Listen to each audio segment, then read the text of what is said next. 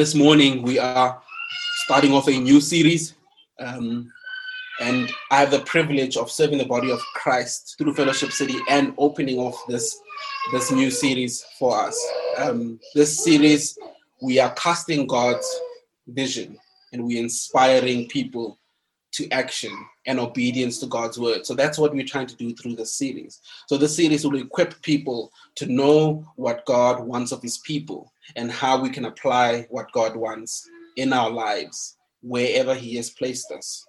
And this is part of fulfilling the Great Commission, which is to make disciples who make disciples, as Chanel um, introduced it to us. Um, so think about the series in this way. Um, actually, just a side note before we think about the series in this way. I will not be showing any food this morning, contrary to many suggestions or or contrary to Murendeni sharing that I use food as my examples. It is true but for those that were looking forward to some suggestions for lunch, um, you're going to have to be a little bit creative this morning. Um, so think about think about the series in this way. So BMW are a car manufacturer. So one of their prized creations is the BMW 3 Series.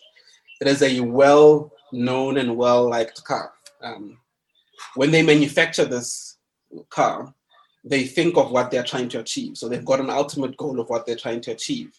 They build the car to communicate the same message they are trying to achieve wherever the car is. So they build it to be stylish, to be fast, and to be luxurious. Then they showcase this vision through advertising to attract and inspire people to buy their vehicle, to live this stylish, fast, and luxurious life. The drivers then live these values but sometimes there are other characteristics that the manufacturer doesn't want associated with the brand. I think many of you would know when you see a BMW, it's as if the indicators are not being used, or they're driving so close behind other cars that you cannot see their number plate. Or think about the series as your favorite pair of jeans or shoes. If it is Levi's or Guess, or the red high heels. Um, the manufacturer or the producer who produces these products, when they're building these jeans or these shoes, they're trying to convey a particular message. Wherever the jeans or the shoes are, they are showing this message. So a message of either, either confidence, of style. Um, think of slogans that you might have with jeans, which might be slogans like add style to your day or moments of style. Um, the, the message they're trying to communicate may also be to to look good, to love to look good, or for the businesswoman or the businessman. The people who use these jeans or shoes convey the message that the manufacturer wants to convey. So, similarly, there will be other characteristics that the manufacturer doesn't want to show maybe arrogance or maybe lack of cleanliness. So, that's how we're going to look at our series. We're going to be looking at each episode in our series. We'll start with a Fellowship City nurtures. Today it nurtures grace. So we will unpack this morning what grace is. We will unpack what God wants us to know about grace, how He wants us to respond to grace, how He wants us to further this message of grace, so that we know how we should respond. So each seed, each episode will start with a fellowship city nurtures, and then it will be what we should be doing as God's people, as God's church. So, to better understand how a fellowship city nurtures grace, we're going to look at the big picture of the Bible. So, we're going to do an overview of the main story of the Bible. This will help us to better understand grace. Then we're going to dig into what is grace and where do we find this in the Bible. Then we're going to look at what it means for us. So, individually, what does it mean for me? And what does it mean for the church? even though we've titled our sermons as a fellowship city nurtures in, in today in today's service particularly grace it doesn't mean this message is only for fellowship city the principles we find in the sermon around grace and what it means for the church and for us applies to everyone who is a believer and applies to any church and any context that they're in because it comes from God's word. God calls us to be in this way as we would look at each episode in our series. So let me pray for us as we get ready to hear from God's word. Let's pray. Lord, we thank you for this morning. we thank you for an opportunity to gather to hear from you. Um, we thank you for a time of praise and worship, singing songs of praise and worship to you, being reminded of grace, this amazing grace that you've lavished us. We pray that this morning, as we open your word, that you would speak to us through your word, that you would engage us, that you would tug at our heartstrings. You would remind us what you would want us to know and how we ought to respond to your word. I pray against any distraction this morning. I pray that we may be focused on you and you alone. I pray that the words of my mouth may be a pleasing, pleasing sacrifice to you, Lord. Would your people hear you and not me? In Jesus' name we pray. Amen. So, big picture. So, we're going to look at first the big picture of the Bible, and that's through an overview of the Bible, so we can understand the main story of the Bible. And when we understand the whole Bible story, we will understand grace a little bit better. So I'm going to try and keep this part short uh, because that can be a sermon on its own. Um, so I'm going to leave out some information. I'm going to highlight some of the most important truths because this overview alone is a long one. So the Bible is made up of 66 books, starting from Genesis to Revelations. And the 66 books are split between the Old and the New Testament.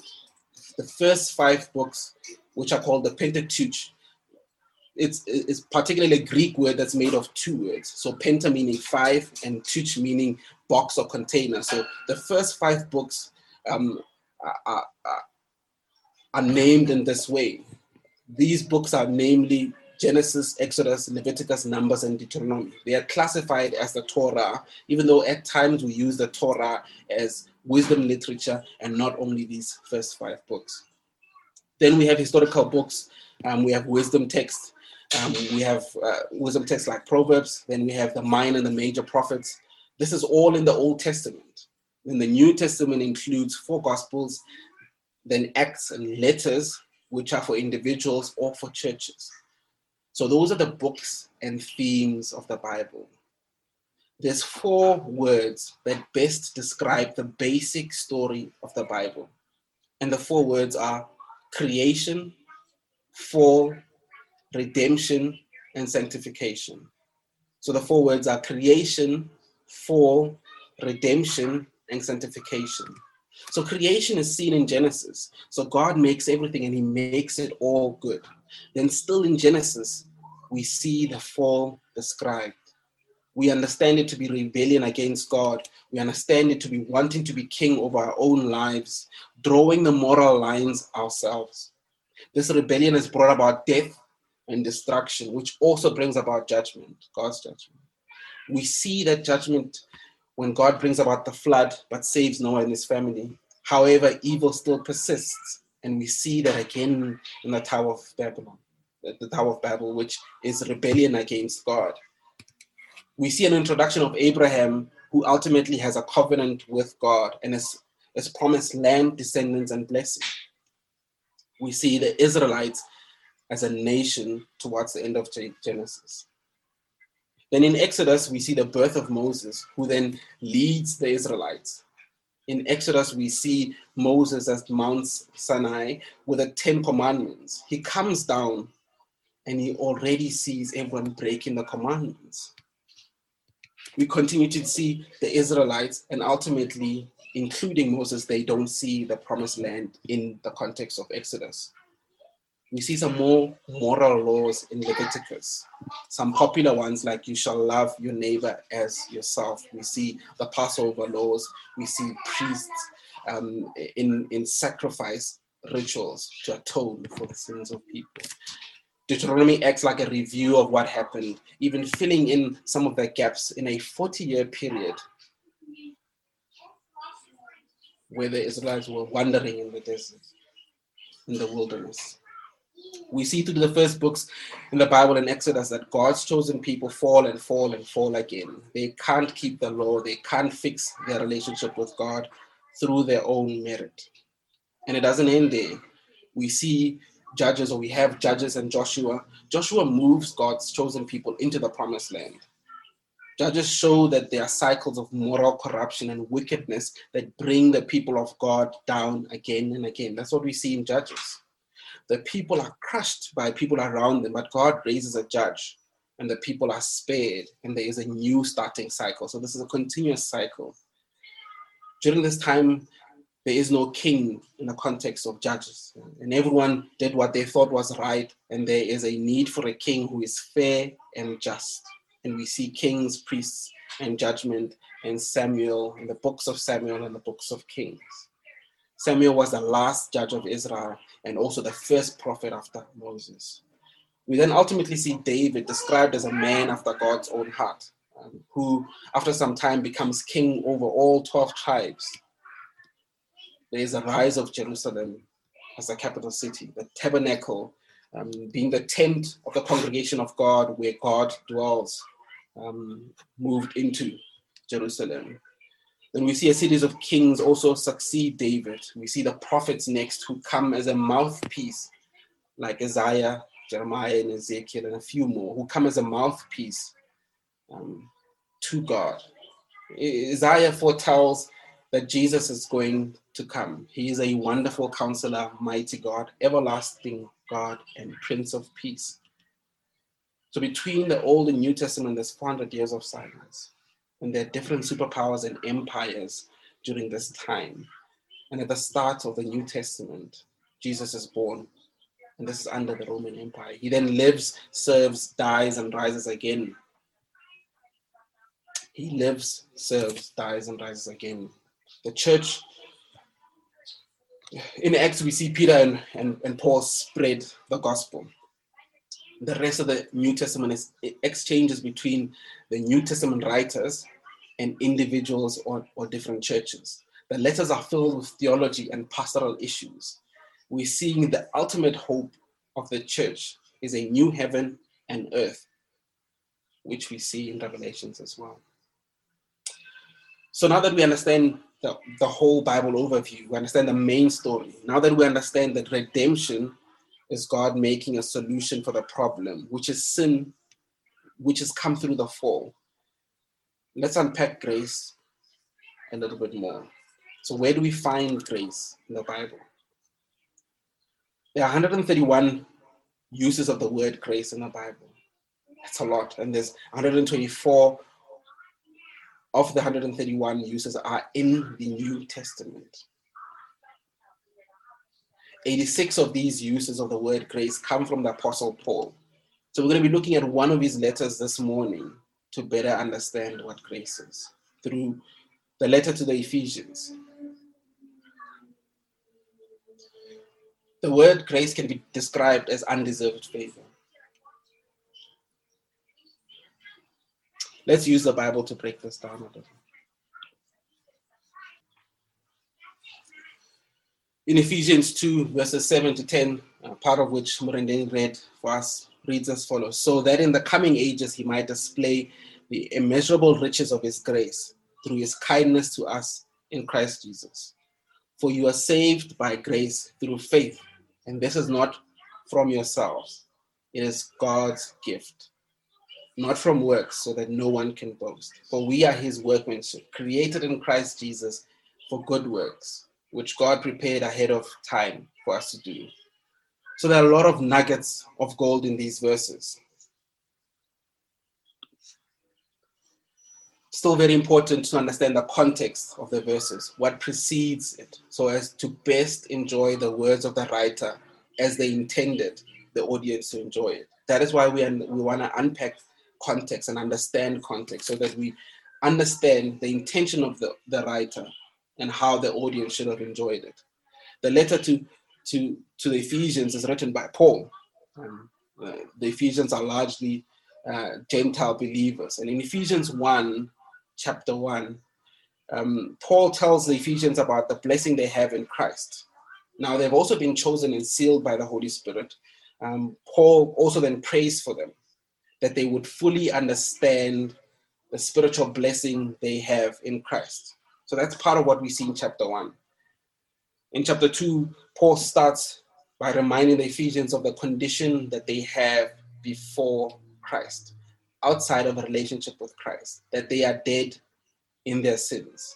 So someone who's dead can't help themselves. So they can't fix their relationship with Christ. They are objects of wrath and destined to face the just judgment for their sins. So to fix a relationship with God, they would have to legalistically follow the old law, follow the Ten Commandments. But as we have seen in the Old Testament, this is not possible. No one could follow the law without failure. If we take a quick side road, um, the Ten Commandments mention laws that pertain to a relationship with God. Laws like no other gods before me.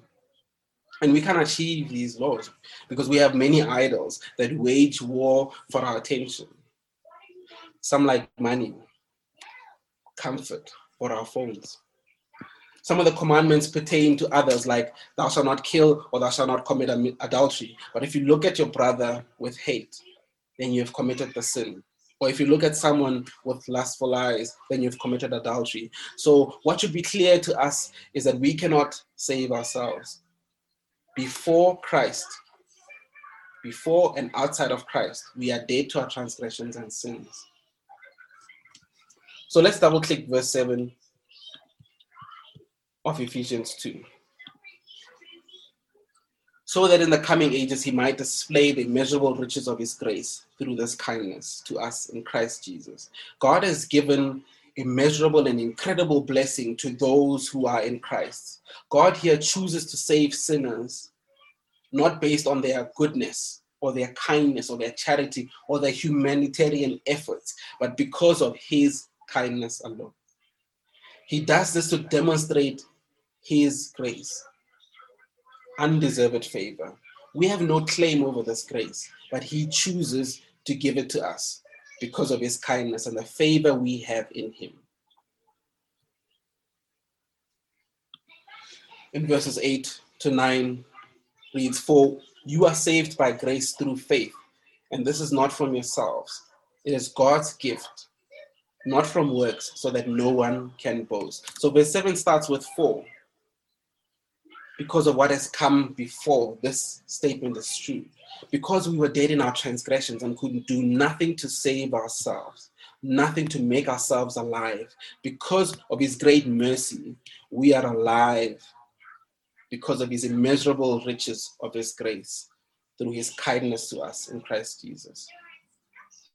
A small rabbit hole exists here. So the word this that we see at first glance may seem to refer to grace so we see um, part A, part B of verse A says, um, "This gift is not of or from yourselves." So this may seem to refer to grace, making a statement, "For you are saved by grace through faith, and grace is not from yourself; it is a gift of God." And this meaning may be true in essence, because grace isn't from us, but it is from God. But also, the word this can be seen at first glance to refer to faith, making the sentence, For you are saved by grace through faith. And faith is not from yourself, it is a gift of God. So even though faith or grace at first glance seem to be what is referred to by the word this, it is not what the intention of the author is. So, this in the Greek technical language and grammar has a gender basically a gender in the Greek grammar and technical language is basically to, to put an attribute to the noun, which is to best help to understand the text a little bit more. So this is neuter, which means neutral in the Greek technical language. And then we've got grace and faith, which we believe could be referred to by the word this. Both of these are feminine. This basically means that when we think of tense and the grammar around the Greek, that this does not actually refer to either grace or either faith. So the Greek grammar doesn't agree with either a direct reference to grace or faith, but it agrees rather with the whole sentence. So this means, therefore, salvation by grace through faith is not from ourselves it is gift. It's God's gift. So therefore, salvation by grace through faith is not from ourselves, but is God's gift. Faith here is God's creation and not our free will to believe in God for the gift. If faith was our choice, well, then Paul might have left this line out completely, and this is not from you. Because it is clear grace isn't, and salvation, because we can't keep the law. Also, the noun attribute we see would agree with the statement for you are saved by grace through faith, and faith is not from yourself. It is a gift of God. But the gender doesn't agree. So simply means the grace is not from us. The saved or the salvation is not from us. And the faith is not from us. For us to believe is the gift of God, and to be saved through faith is a gift of God. It is not either or, but rather both and. For us to believe is the gift of God, and to be saved through faith is a gift of God. This is again why we need to read and reread and find the nuggets of gold that exist that we might have missed the first time to understand the intention of the, of the, of the author. Also, we see Paul said they were dead. Therefore, they can't have faith because if you're dead, you can't help yourself. It speaks again to this, not referring to faith or grace directly, but referring to the whole statement. And the reason why is so that we can't boast. We could not boast. We could boast if faith was from ourselves. If we build up our own faith, we could boast, but it is not. His grace finds us just as we are, empty handed but alive because of Him. We are changed by His love. We are made alive and created in Christ Jesus. It is a free gift of salvation by grace through faith so that God may be glorified. I Just want to look at a, uh, Ephesians 1 7 to 10.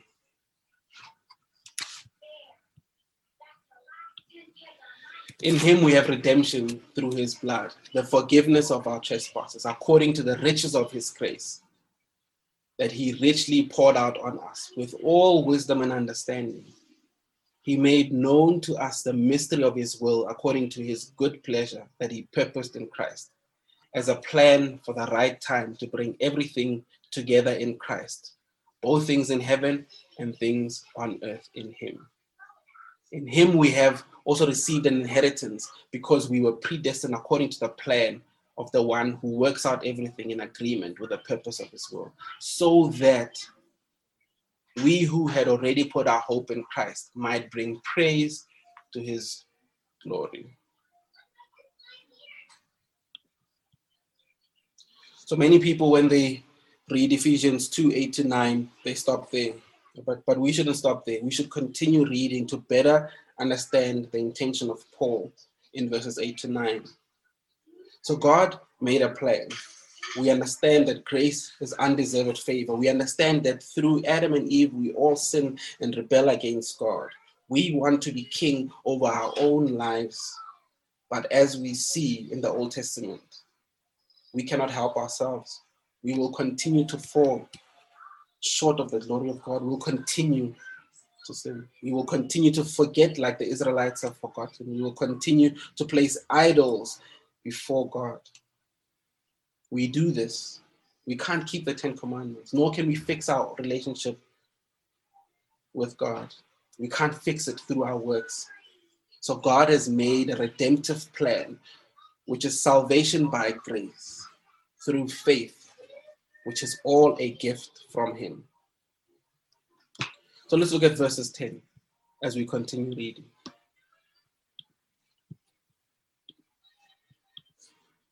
For we are his workmanship, created in Christ Jesus for good works, which God prepared ahead of time for us to do.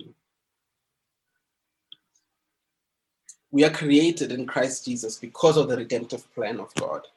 We were dead before, but he made a plan. This is what Paul says when he starts in chapter 2. In verse 4 to 5, Paul says, But God, who is rich in mercy because of his great love that he had for us, made us alive with Christ, even though we were dead in trespasses. You are saved by grace. Paul says it. Paul is mentioning the same thing in different ways. So we we were dead in our trespasses, but we are saved by grace. He made us alive in Christ. And that is why we say we are created in Christ. We are alive because of Him. We are no longer dead because of Him. And in response to being alive, we do good works. In response to being alive, we do good works. We are hidden or created in Christ Jesus, who quenches the wrath of God. If we are not in Christ Jesus, we will face the wrath of God justly because of our sins, and we will face eternity in hell instead of living with Him. So, what does workmanship mean here? We are created in Christ Jesus. We are a new creation. We are alive. It's a new way of acting, a new way of thinking, a new way of being, being more and more like Christ. The good works are an external proof of the workmanship. The good works are an external proof of the workmanship. Christ, we, we created in Christ Jesus. What does he prepare ahead of time for us? As we do good works, we are doing them because of Christ who enables us, and therefore we make much of him. We were created to be in a relationship and make much of God. So think back to creation. He made everything and it was good. So we have come to understand our purpose and why we were created. We also now understand grace a little bit better. We also have come to understand that God reconciles us to himself through grace. Now, what does this mean for us? What does it mean for Fellowship City? A Fellowship City nurtures grace by knowing what grace is. A Fellowship City nurtures grace by knowing why we have grace and how we respond to this wonderful gift of grace. We believe that God has sent us to reach the city of Centurion and to make an impact in the city. You may not be part of Fellowship City, but I think this is true of you also. Grace is there for you, and the response to grace is applicable to you because of what God has done, not to achieve our own salvation. Response to grace is applicable to you or the church and context that you would be in, that God has placed you in. It means we have to follow the example of Paul. Paul in Ephesians 4, verse 1 to 3 says, Therefore, I, the prisoner of the Lord, urge you to work worthy of the calling you have received, with all humility and gentleness, with patience, bearing one another in love, bearing with one another in love, making every effort to keep the unity of the Spirit through the bond of peace. These are the characteristics that our Maker, our God and Father says we should have if we believe same as we see the manufacturer of BMW encourages certain characteristics of the drivers, like we heard in the beginning. God says, as a fellowship city that nurtures grace, is one that has its people united in making much of God, because that's our purpose.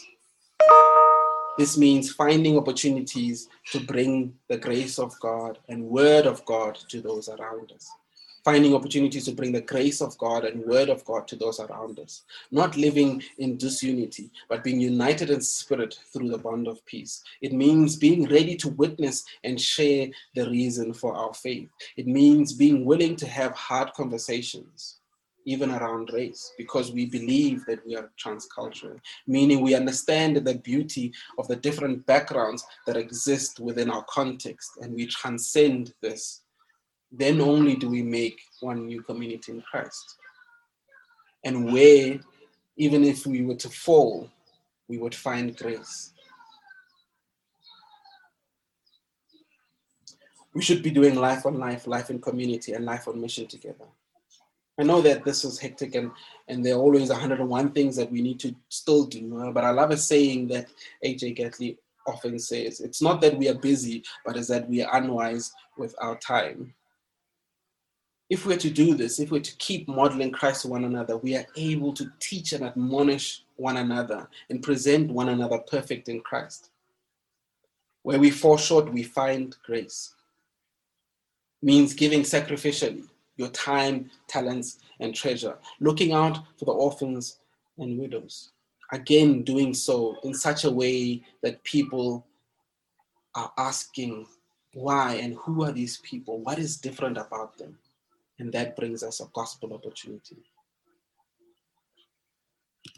In view of his great mercy and in light of all he's done, we should give our lives as a living sacrifice to him.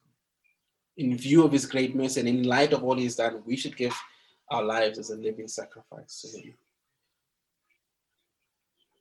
What does it mean for the church? A fellowship city that nurtures grace is one that has its people living worthy of the call they've received. So much so that the city or the area in which they're in have people wondering and asking why are they different? They love one another deeply across racial economic and social boundaries. They love one another deeply. When people come into the midst when people come into in between them they feel this love. They feel god among them. And we should be missional should be missional in finding gaps within the community to show grace and to show god to point back to God. In a moment, I'm going to share the details of a, of a study conducted by the Center of Bible Engagement. The reason I'm sharing um, the study and its findings is because these findings show where we should have the greatest effort in response to grace and the sermon. Many of you may have heard the study or may know the study. Um, the study included um, 400,000 individuals that were that, that were put through this, this um, study or this this case study. Um, they wanted to understand, or the Center of, of, uh, Bible Engagement wanted to understand how people engage with their Bibles, how people engage with God's Word. They found some very interesting information as a byproduct of what they were actually looking for. So they found something different to what they were looking for in terms of outcome. So they found that reading or engaging with Scripture one time a week had negligible, negligible effect on key areas of people's lives. So it didn't have the same type of effect that people would think it would have. So that means tuning once a Sunday to listen to radio saying, open your Bibles, or reading the Bible once a week. It had negligible effect on people's key areas of their lives. And they saw that three times a week had some effect. So there was some effect. So reading your word three times a week started to build up something. Something was starting to happen. But they realized that reading four or more times a week showed some real lasting life change. That people started to feel lonely, or people within that, that context or that, that case study, that, that, that there was a 30% drop in loneliness. That anger issues dropped 32%. Bitterness in the relationships that those individuals had dropped 40, 40%. Alcohol, alcoholism dropped 57%. And feeling spiritually stagnant dropped 60%, where sometimes some people will feel spiritually stagnant. And, and uh, the question would be, how, how often are you reading your Bible? So think about some of the things that we should not be feeling. So those are some of the things we shouldn't be showing to the world. But think about the, the, the characteristics or the positive characteristics we should have. So they saw that sharing your faith jumped 200% if you did it four times a week, if you read the Bible four more times a week. And this is largely due to the confidence we have in God's word. Discipling others jumped 230% when we read our Bibles, not glossing over them, but digging into them, finding the nuggets of gold, saturating ourselves in God's word. And then letting God's word change us from the inside out, conform us to be more like Christ. We are then able to love one another better, understand grace better, become humble, gentle, patient, and bear with one another in love, keeping united in the Spirit. And I understand this, this is hard. But if you aren't reading your Bible regularly, I would ask if you have asked others around you to hold you accountable or even read alongside you. And where we fall short, there is grace there is grace where we fall short. Let me pray for us. Lord, we thank you for this morning. Thank you for your word. We thank you that you have made a plan, a redemptive plan through Jesus Christ, who died on the cross for our sins. Through his death, we are made alive when we were dead because of sin. We are made alive in his death on the cross.